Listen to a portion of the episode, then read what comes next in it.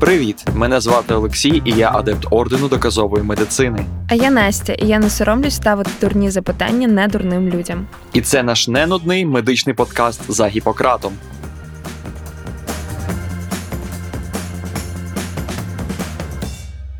Кожного разу ми починаємо з того, що ти, Олексій, адепт ордену доказової медицини. А що взагалі таке ця доказова медицина? Я думаю, слід в цьому епізоді поговорити і розібратися. Що таке доказова медицина? Що це за вираз? Що він означає? Чи всі ліки, які продаються в аптеках, можна назвати доказовими? Чи всі поради лікарів можна доказа... Е, називати доказовими? І які є орієнтири? Ну що ж, по-перше, потрібно ввести таку дефініцію, як доказова медицина. Ніякого загальновизнаного визначення, що таке доказова медицина, не існує. Зазвичай його трактують як використання в щоденній медичній практиці у діагностиці, лікуванні, профілактиці, прогнозуванні медичних технологій і лікарських препаратів, ефективність яких доведена у дослідженнях застосування математичних оцінок ймовірності успіху і ризику. Але якщо людською мовою, то це така ети, етико-філософська концепція, згідно з якої кожна, кожні ліки.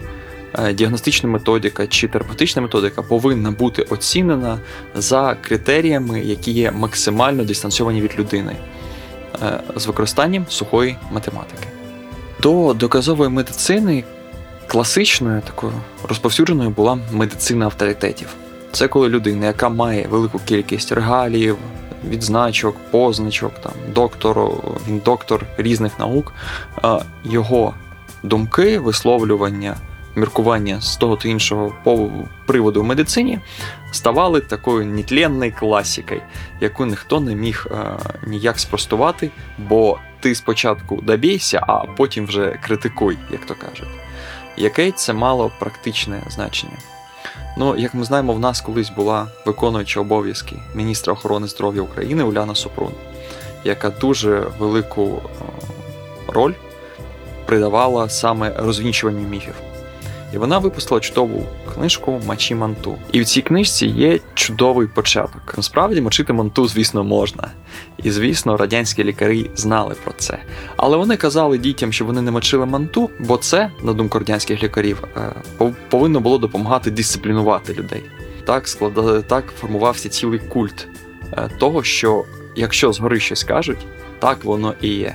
І жодним сумнівам це піддавати не можна. Уляна наводить такий дуже сміливий приклад, що чи знали КГБісти та радянські вчені про ймовірність аварії на ЧАЕС? Звісно, знали. Але чому вони нічого не зробили, щоб її уникнути? Бо це теж було своєрідне манту, яке ніколи не можна було мочити. Бо була був такий посил, що атомна енергетика вона є найбезпечнішою і там нема чому ламатися.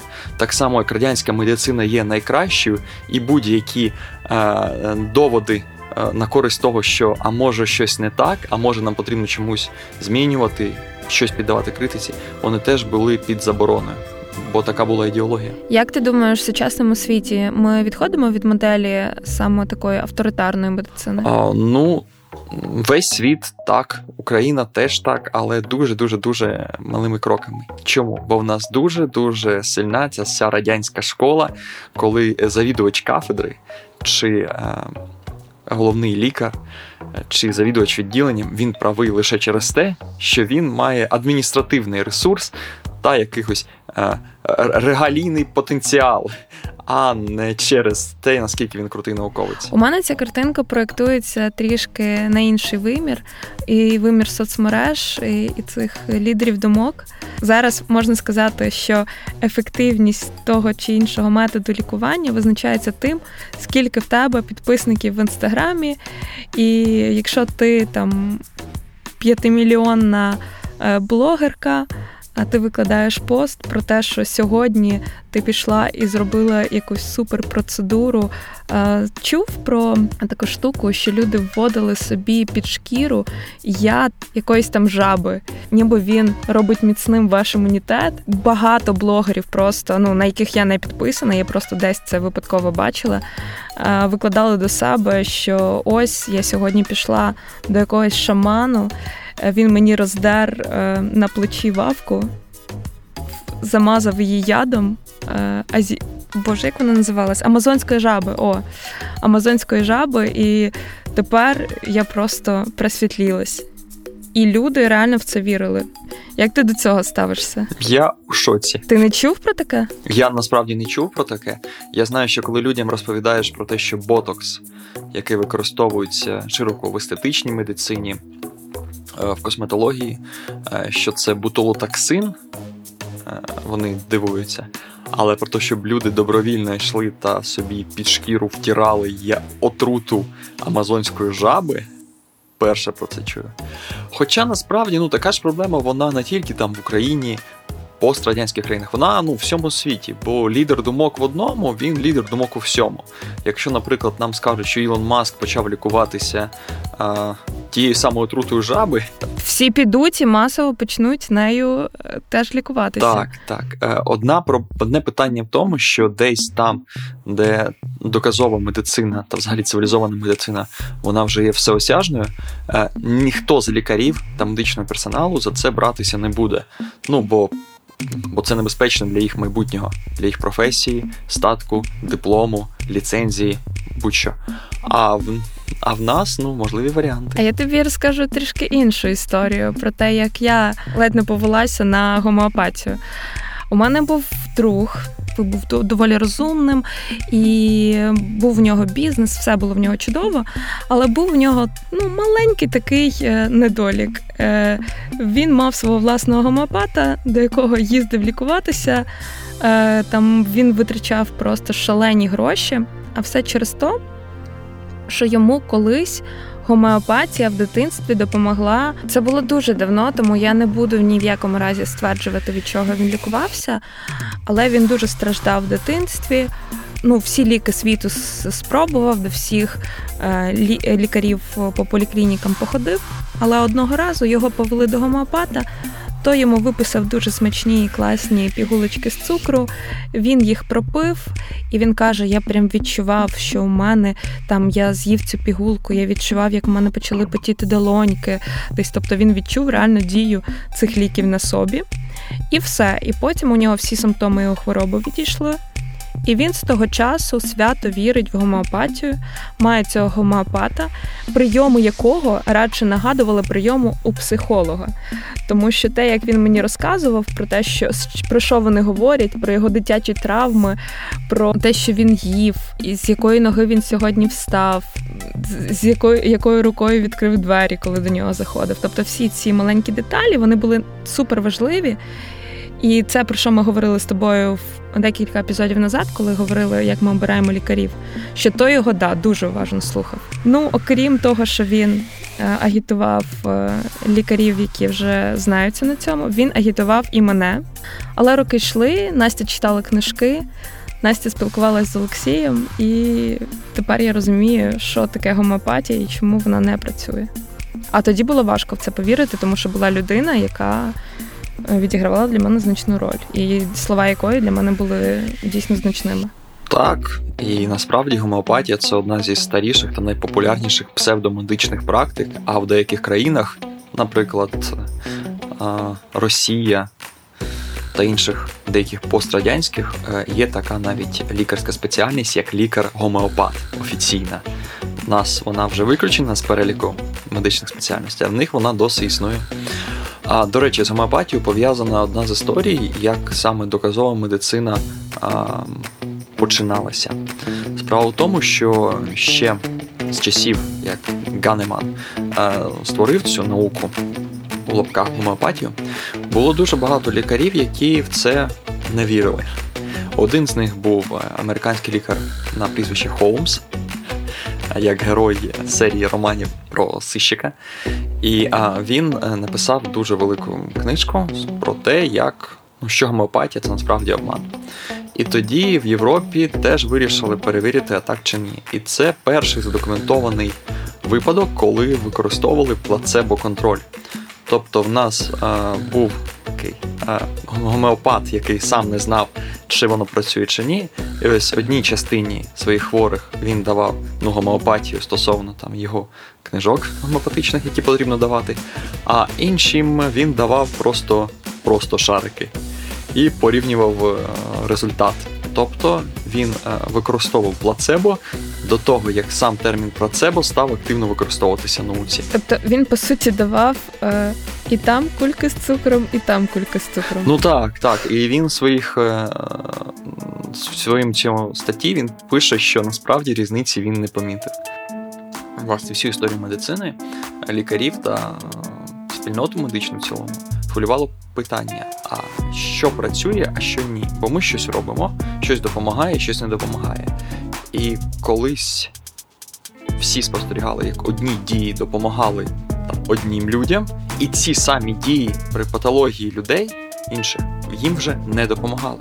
Це було досить дивно. Дуже завжди е- намагалися зрозуміти, що ми робимо не так, або що ми робимо так, щоб потім робити так, як треба далі, і не робити так, як не треба більше ніколи. Дуже показовою в цьому плані є історія з талідомідом. В повоєнній Німеччині був розроблений такий засіб, заспокійливе, снодійне, яке вважали абсолютно безпечним. Назвався він талідомід. І він почав е, розповсюджуватися теренами Європи. Але найбільший фармацевтичний ринок у повоєнні роки це, звичайно, Сполучені Штати Америки.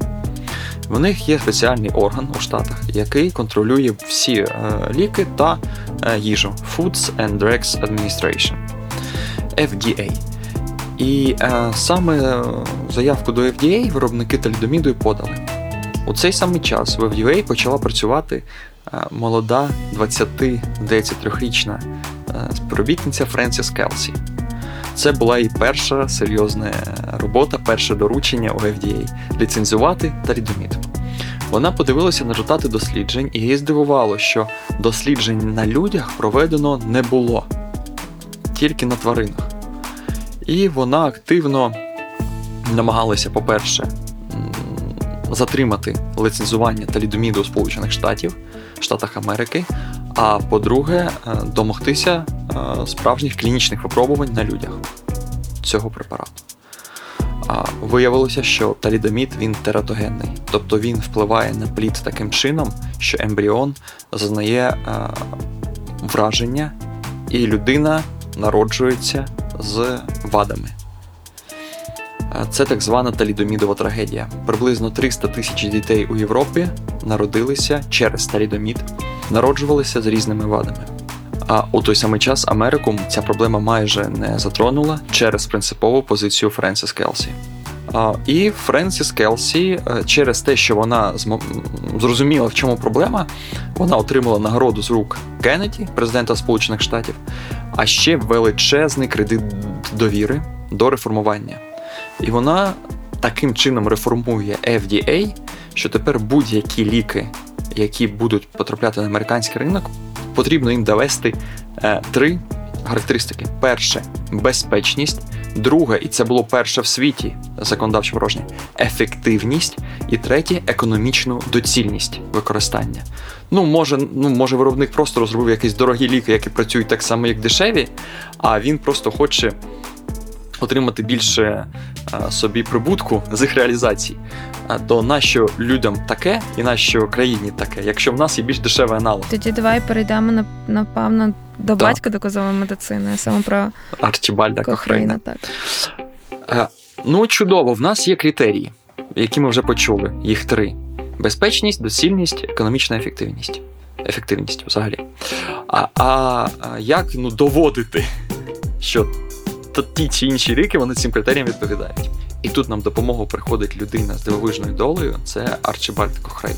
Е, він був лікарем у Другу світову війну у таборах військовополонених, де е, лікував в тому числі сухоти. І він ще тоді замислився: а чи корисні ті маніпуляції, які ми робимо? А можливо, ми навіть можемо вкоротити вік якомусь хворому через наше медичне втручання, бо тоді доведених ефективних ліків від сухот ще не існувало.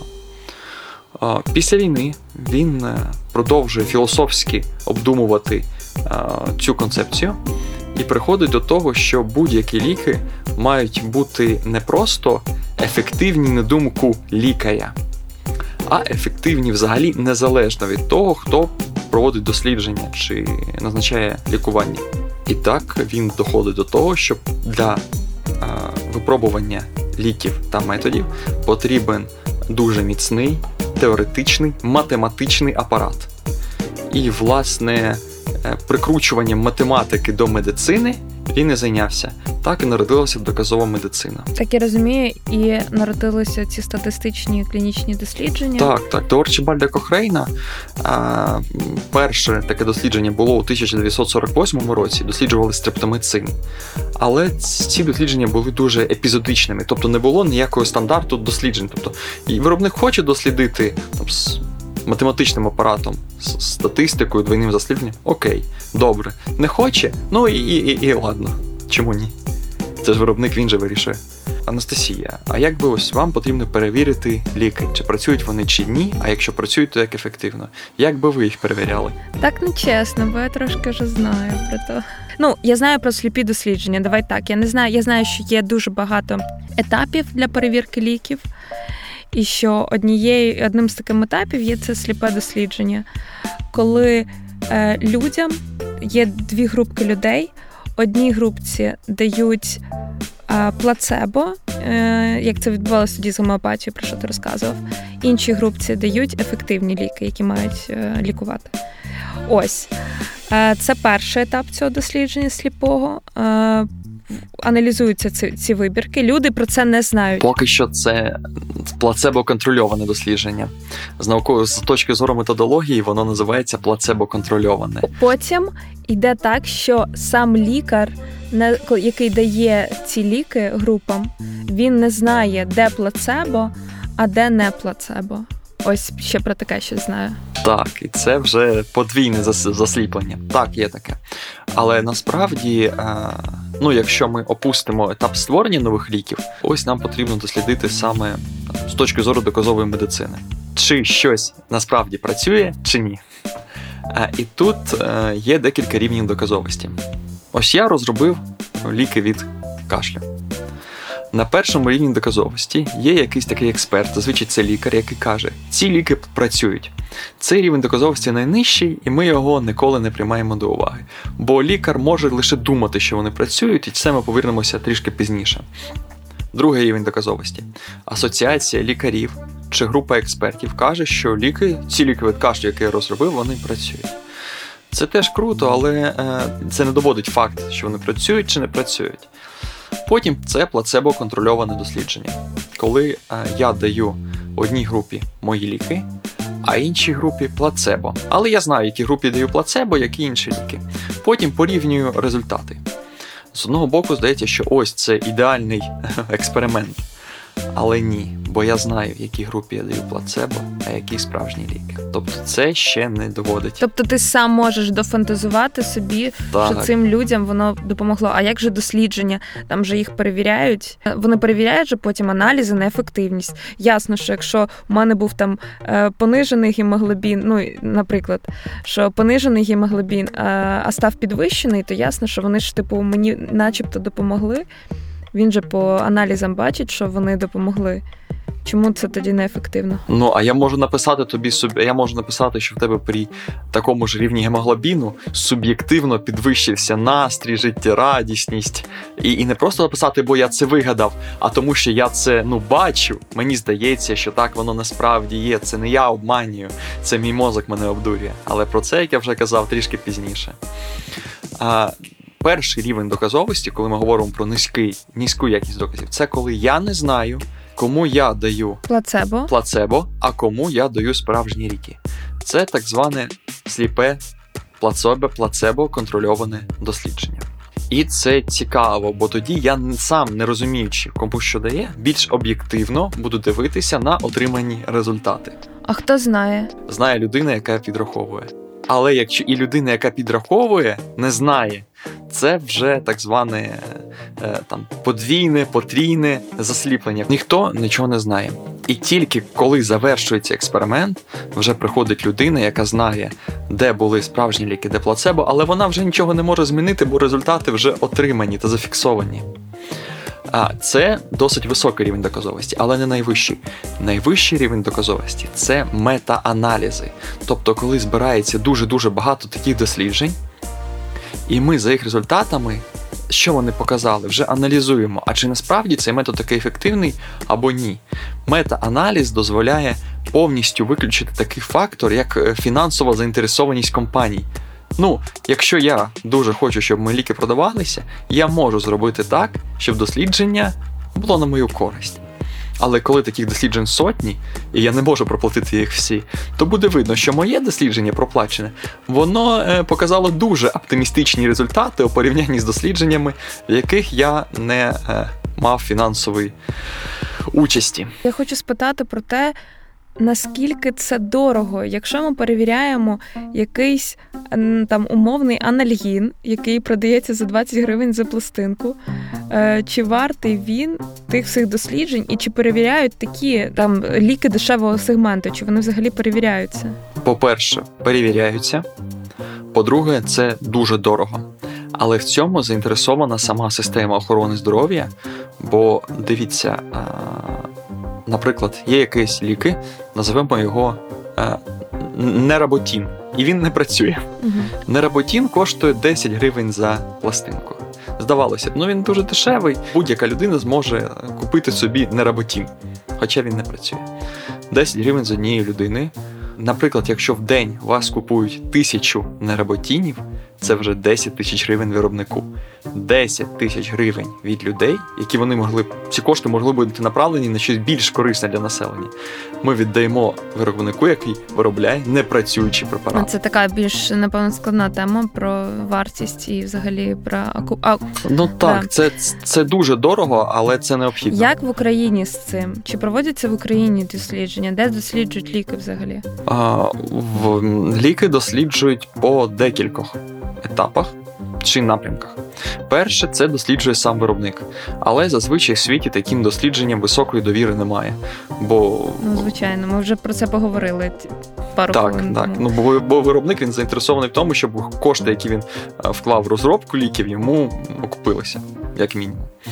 Друге дослідження це клінічні дослідження, які проводять е, різні медичні асоціації. Найбільш відома з них це названа на честь того самого Арчибальда Кохрейна е, Cochrane Collaboration, тобто об'єднання імені Кохрейна. І третій напрямок це дослідження проводять університети. Ну, бо в них дослідницька діяльність університетів, кафедр, вона є однією з основних напрямків роботи взагалі і сенс їх існування дослідження. Можливо, в когось виникне питання: а нащо засліплювати?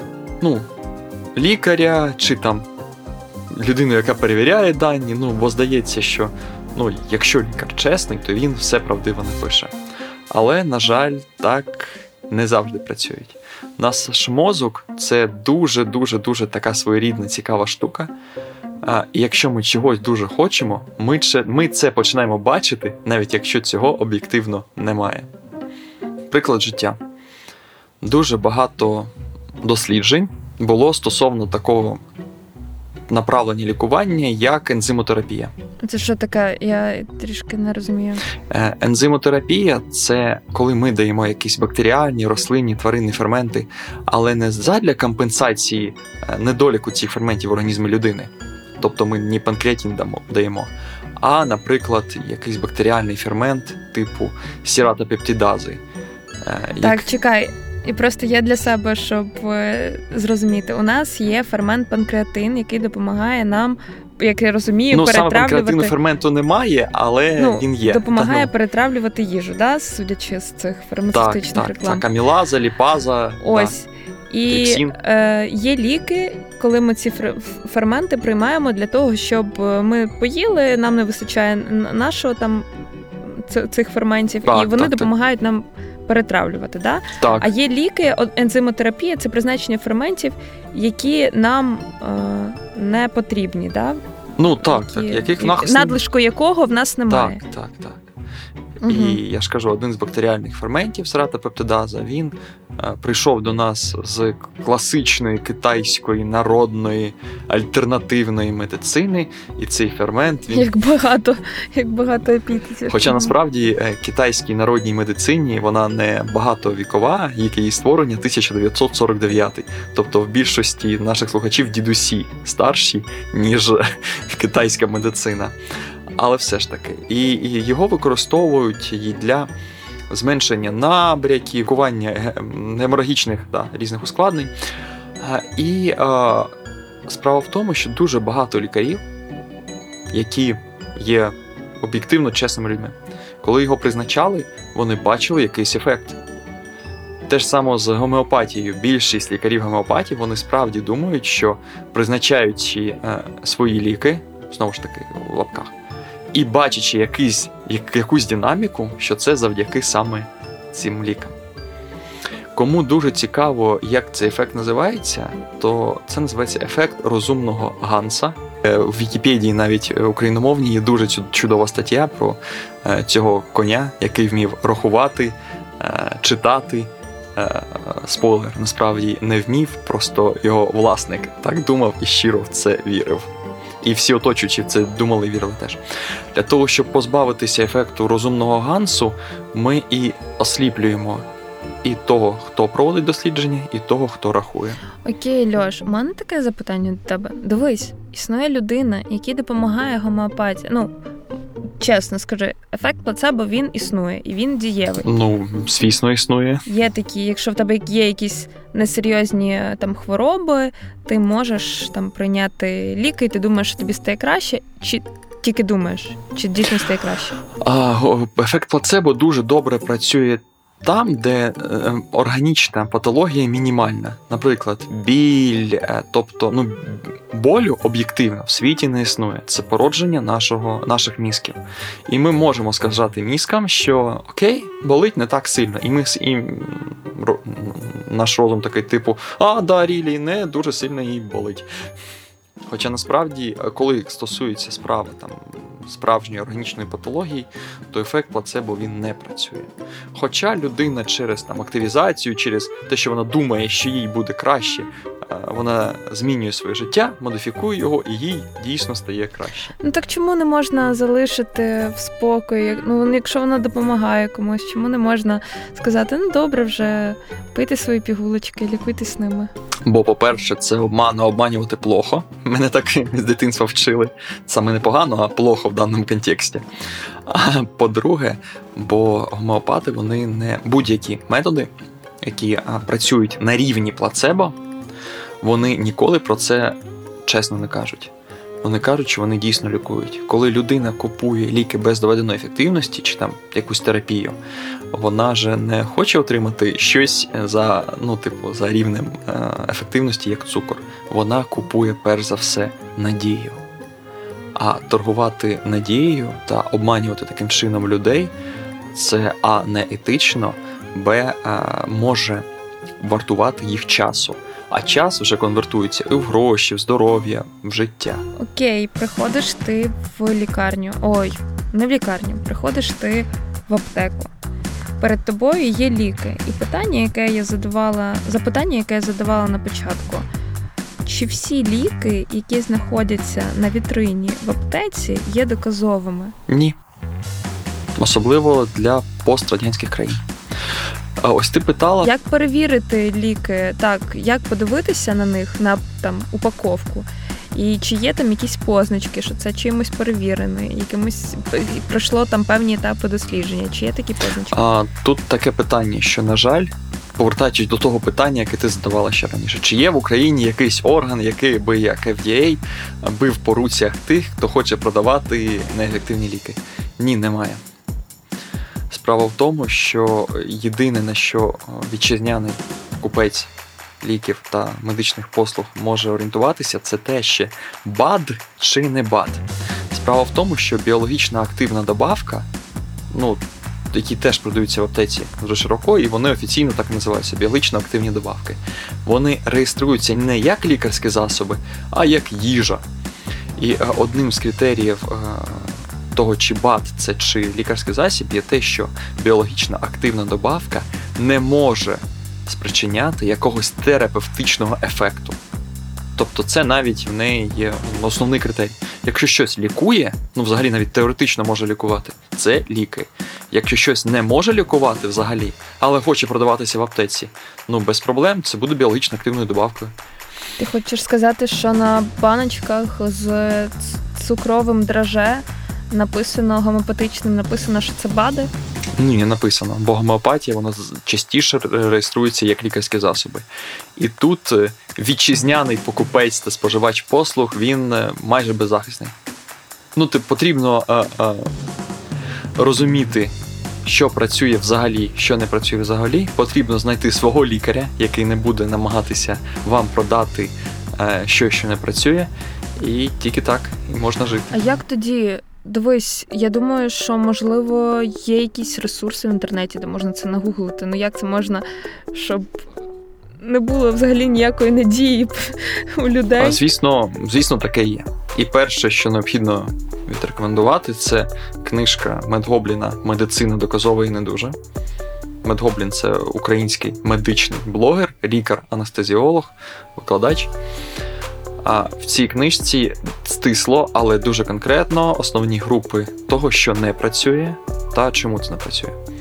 Друге, це книжка Уляни Супрун Мачі Манту яка розповідає трішки про інакше, вона саме з точки зору там, споживача кінцевого. Тобто, от як зрозуміти, що те, що вам пропонують, ну це ну взагалі ну там ніякі ворота, або що потрібно робити, щоб не звертатися до а, лікарів, які на в'які ворота. А, і це, як ми вже казали, декілька епізодів раніше про асоціації спілки блогерів, лікарів, доказових лікарів, доказових батьків та і ось все, все, все про це.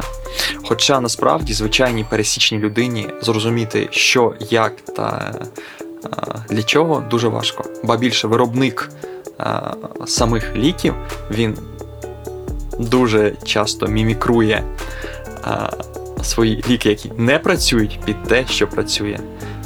Може там назву написати не якийсь мільдоній, а написати там 1-3 етіл дегідра альфа, бета, гілаурона, пропіосукцинат. І людина, яка знає, що там сполука Мельдоні не працює, вона, побачивши цей буквено-цифровий індекс, не зрозуміє, що це таке, та купить та буде приймати. Окей. Е, Ще, напевно, від мене така порада, що я теж зрозуміла за своє життя, що якщо в інструкції до ліків не написано жодних побічних ефектів, це значить, що ліки дуже низькоефективні, або ну взагалі не ефективні, або дуже низькоефективні. Я права? Ну так, насправді взагалі не ефективні, бо е, смертельне отруєння описано навіть звичайною водою. Якщо ліки безпечніші за воду, то певно вони і працюють трішки гірше ніж вода. Я думаю, просто стільки зараз існує методів, які нібито лікують, розходяться очі від цього всього. Основним їх аргументом є те, що нібито ми рятуємо світ від фармацевтичного е, заговору. Типу, що доказова медицина насправді заговір фармкомпаній для того, щоб продавалися лише їх ліки. А ось е, наші там е, голки, е, нитки, е, я не знаю, піявки, що іще там є. Вони насправді допомагають, вони дешеві. А ви ось берете і йдете на поводу у цих гігантів капіталістичних. Для того, щоб зрозуміти, що це не так, потрібно да, трішки далі розгорнути ці, цей логічний зв'язок. Дивіться, доказова медицина не дає випускати на ринок ліки, які не працюють. Чи вигідно це фармкомпаніям? Ні фармкомпаніям потрібно доводити, що їх ліки працюють, що їх ліки є ефективнішими за те, що вже є на ринку, а ще краще і дешевшими, ніж ті, що є на ринку. І тільки тоді вони будуть допущені до продажу. Тобто фармкомпанії потрібно ці розробити, провести дослідження, знизити на них ціну і тільки після цього продавати. До речі, це така дуже важлива історія, цікава з точки зору доказової медицини, що у Сполучених Штатах не можна продавати дротавірін, більш відомий як ношпа для вітчизняного пересічного громадянина. Чому? Ношпа що не працює? Працює. Це насправді працюючий спазмолітик. Але питання в тому, що FDA е, при порівнянні ношпи та папавіріну дійшло висновку, що так, ножпа трішки краще, але папавірін значно дешевший. Тому дешевший, значить, він доступніший для населення, значить, більша кількість людей зможе.